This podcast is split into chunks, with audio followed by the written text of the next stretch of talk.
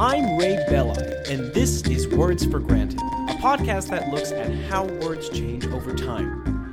If you love the show, you can become a contributor at patreon.com/wordsforgranted. For just $1 a month, you'll gain access to bonus episodes, and for a bit more, I'll even send you your own Words for Granted mug. If instead you'd like to make a one-time donation, you can do that at www.paypal.me/wordsforgranted. Thanks to Max for his recent contribution. Now, usually those mugs are a Patreon-only deal, but in honor of the holiday season, I'm going to be giving away not one, but two of them.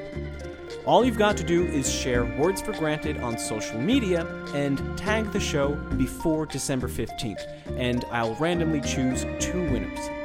If everyone who listens to the podcast brought just one new listener on board, then, simple math, our community here would double, and wouldn't that be amazing? Okay, a few more bits of house cleaning. First, in the last episode, I said that St. Petersburg was named after Peter the Great. It was, in fact, named by Peter the Great, but named in honor of St. Peter, hence the name. Also, in the last episode, we learned that in the English names of the North American Great Lakes, the generic word lake comes before the proper name of the lakes due to the historical influence of French in that area.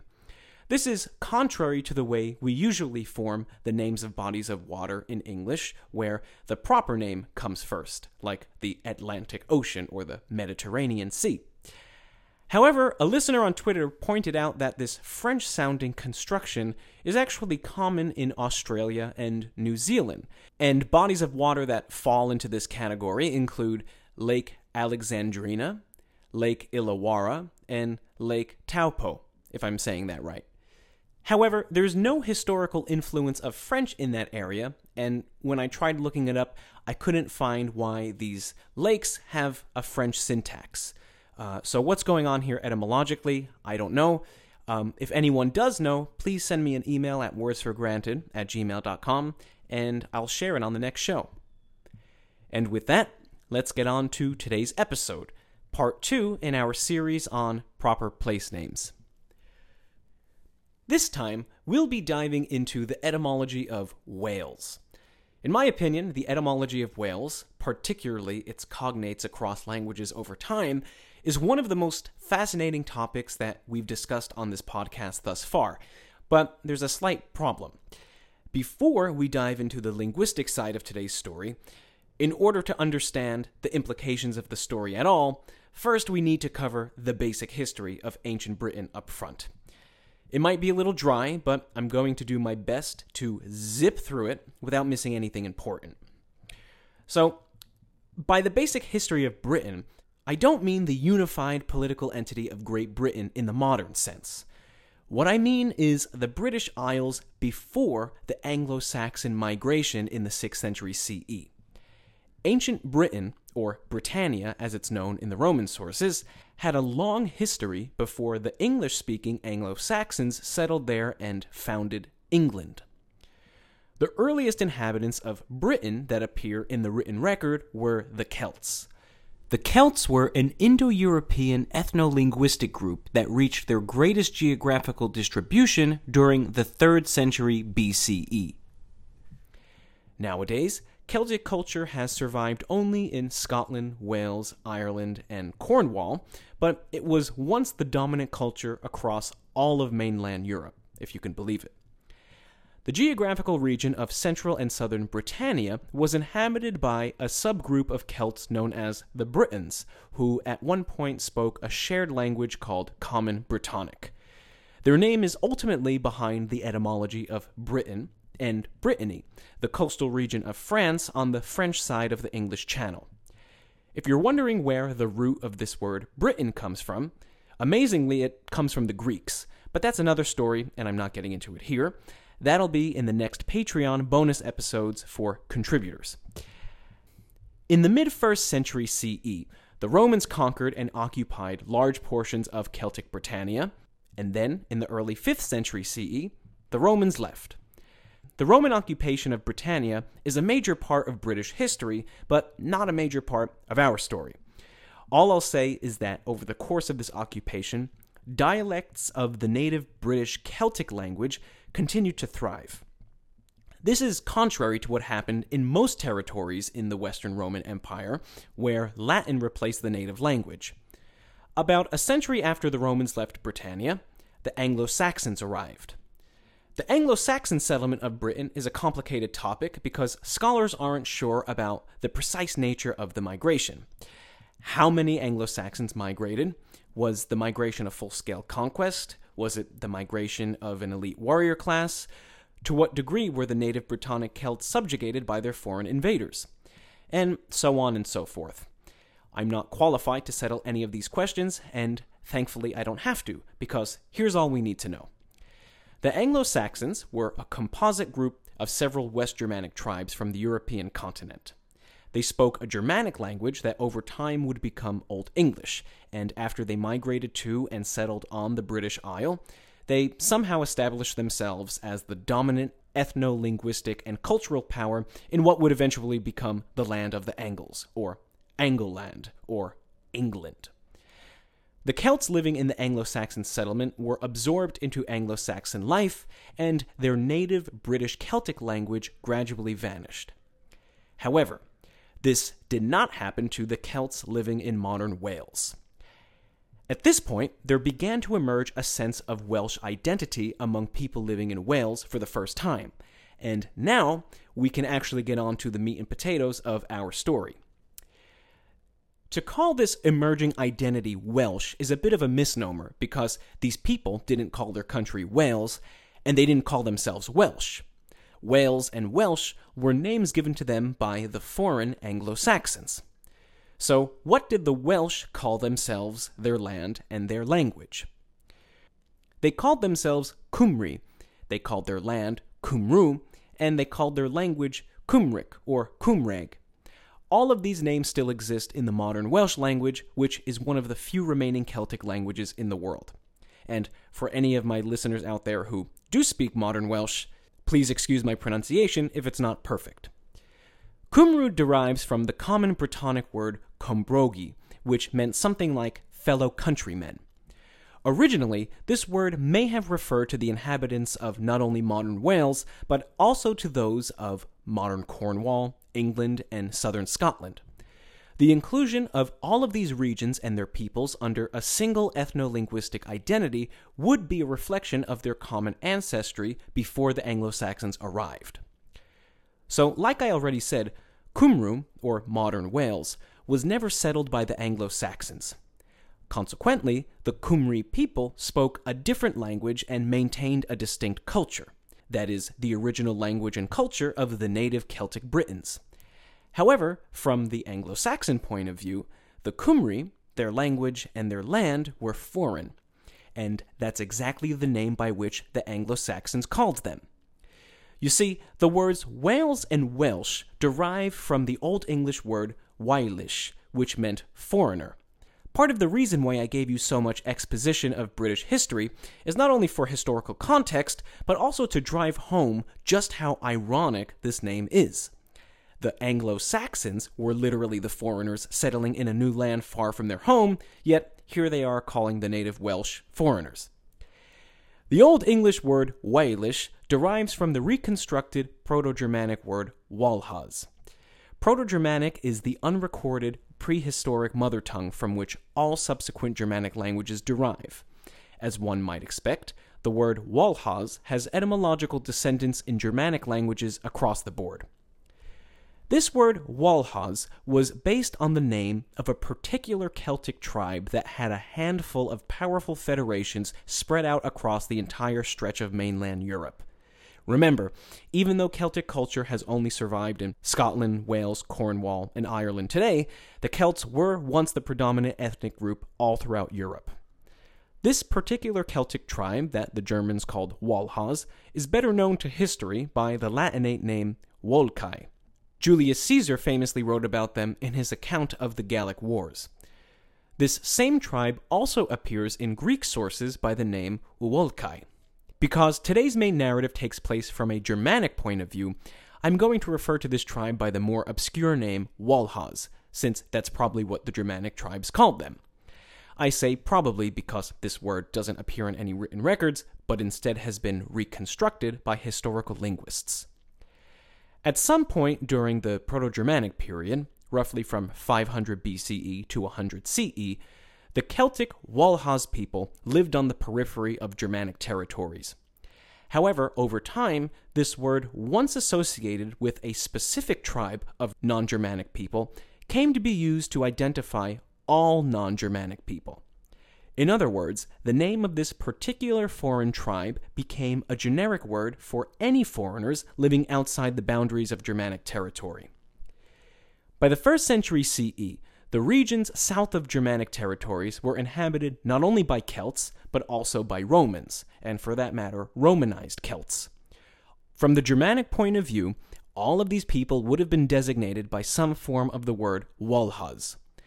The indiscriminate application of the name of the Walhaz tribe to any non-Germanic people has resulted in a wide range of derived words that have completely different meanings across the Germanic languages over time. Let's take a look at a few. In Old Norse, Valskr meant French, and in Norse mythology, Valland referred to the lands of Europe inhabited by non-Germanic people. Archaeologists have actually found coins on Swedish islands with a Proto-Norse runic inscription that reads Walhalkorne, which literally means Roman grain. This phrase is supposedly a reference to the coin itself as a form of currency. All of these words are derived from Walhaz and are cognate with Welsh. In German, the original word for speakers of Romance languages was Welsh.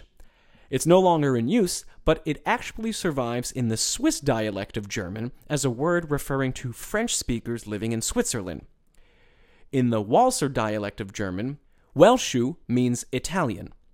In German, Danish, Dutch, and Norwegian, Kauderwelsch, or some variation of that word, means gibberish, literally non-Germanic speech. In Yiddish, the word Welsh refers to Sephardic Jews, who are the Jews historically native to Spain. In Belgium, Wallonia is the southern region of the country where French is the predominant language. There are many more examples of this, particularly in place names, both historical and contemporary, but I think you get the idea. In the Germanic languages, words cognate with Welsh are generally associated with people, language, cultures, or places descended from the Romans, even though the term originally was the name of a Celtic tribe. This root word not only appears in place names and ethnic names, but also in some common nouns. For example, the wall in walnut literally means foreign nut, perhaps more specifically the Gallic nut. The walnut is native to the non-Germanic regions of Italy and France, whereas the most common nut in the Germanic regions was the hazelnut. In modern German, the word Welschkraut literally means Italian cabbage, or Savoy cabbage, which is a type of cabbage not native to the Germanic regions. So, as we've just seen, when the Germanic Anglo-Saxons migrated to Britain, the term Welsh, which they applied to the native Brittonic Celts living there, already had a long history of usage. It would have been the obvious term of identity for them to use for these non-Germanic people. I should note that the wall in the English region of Cornwall also derives from this same root. Unlike Wales, Cornwall is a part of England proper, but the region has always had a strong Celtic identity.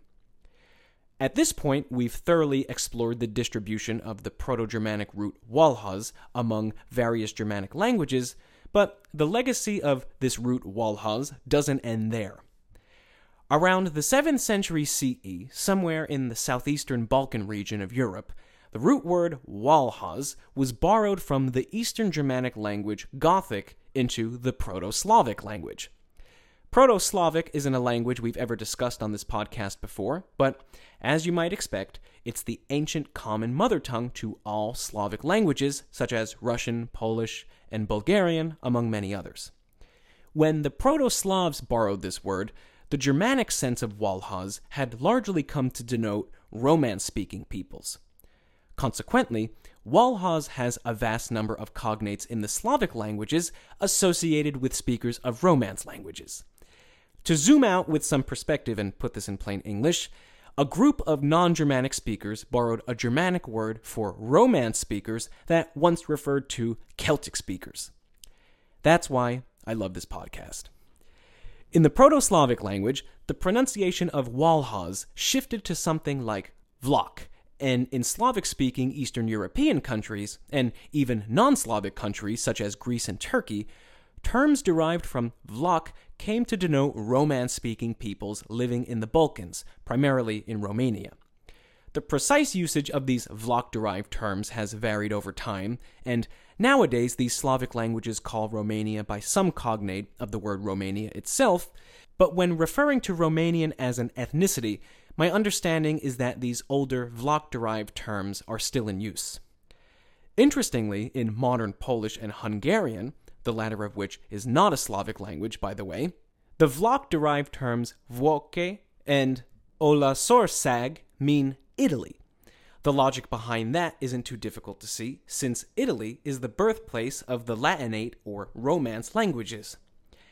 When I began research for this episode on the word Wales, I was not expecting to be talking about its Slavic cognates, let alone its Slavic cognates that have to do with Italy, but these things do happen when you go down the rabbit hole. Now, let's get back to Wales proper.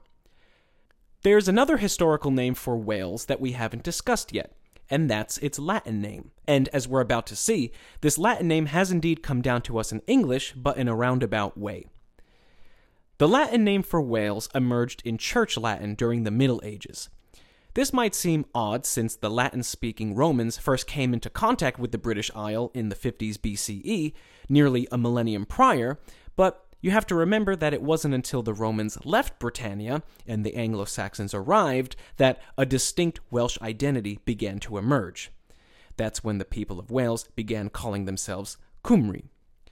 The language of Western Christendom needed a word to differentiate between the Britannic Kingdom of Wales and England, so it took Cymru, the word by which the Welsh themselves called the land, and Latinized it into Cambria. This name lives on in a handful of local Welsh toponyms, or place names, such as the Cambrian Mountains and the Cambrian Way. Perhaps more famously, it is also the name of a Paleozoic geological period lasting from approximately 541 million years ago to 485 million years ago. Now, you might be wondering, what in the world does a medieval Latin name for Wales have to do with prehistoric geology? Well, during the 19th century, British geologist Adam Sedgwick was studying some rocks in Wales, and based on his research, he proposed that they dated back to the time period that is today known as the Cambrian. So he named the geological period he'd discovered, quote-unquote, after the place where he made the discovery. The reason why he chose the Latin name for Wales instead of its conventional English name is because Latin was the lingua franca of science. In spite of all the juicy details and tangents of today's story, let's not forget the main point. The story of the word Wales is simply this. A foreign group of people, the Anglo-Saxons, migrated to a new land belonging to native people, Brittonic Celts, and this foreign group of Anglo-Saxons designated the native people as Welsh, which essentially meant foreigner or other. As we know, the Anglo-Saxons would go on to become the more powerful of the two groups on the island, and we can see this power dynamic in the disparaging usage of the word Welsh in various English expressions over time. For example, lice was known as Welsh crickets, and fixing your hair with your fingers was known as a Welsh comb. Welsh as a common noun, meaning avoiding the payment of money owed on a losing bet, is probably a jab at Welsh nationality as well. This usage is sometimes pronounced as Welch. Now, I hope it's obvious, but I'm not saying that in the year 2018, all English people are running around disparaging their Welsh neighbors on a regular basis. All I'm pointing out here is that these are some derogatory expressions that have been used by the English toward the Welsh at various points in time. Unfortunately, groups of people, whether ethnic, religious, or whatever, always have mean words based on the names of other groups of people that they perceive to be unlike them.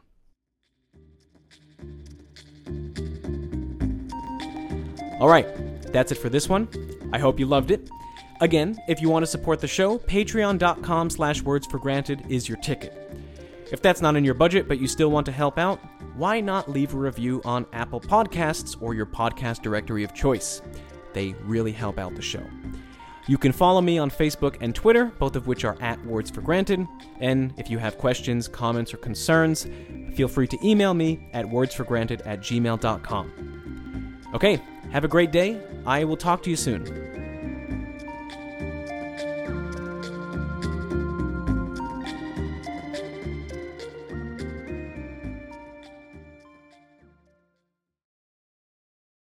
Say goodbye to your credit card rewards. Greedy corporate mega stores, led by Walmart and Target, are pushing for a law in Congress to take away your hard-earned cash back and travel points to line their pockets. The Durbin-Marshall credit card bill would enact harmful credit card routing mandates that would end credit card rewards as we know it. If you love your credit card rewards, tell your lawmakers, hands off my rewards. Tell them to oppose the Durbin-Marshall credit card bill.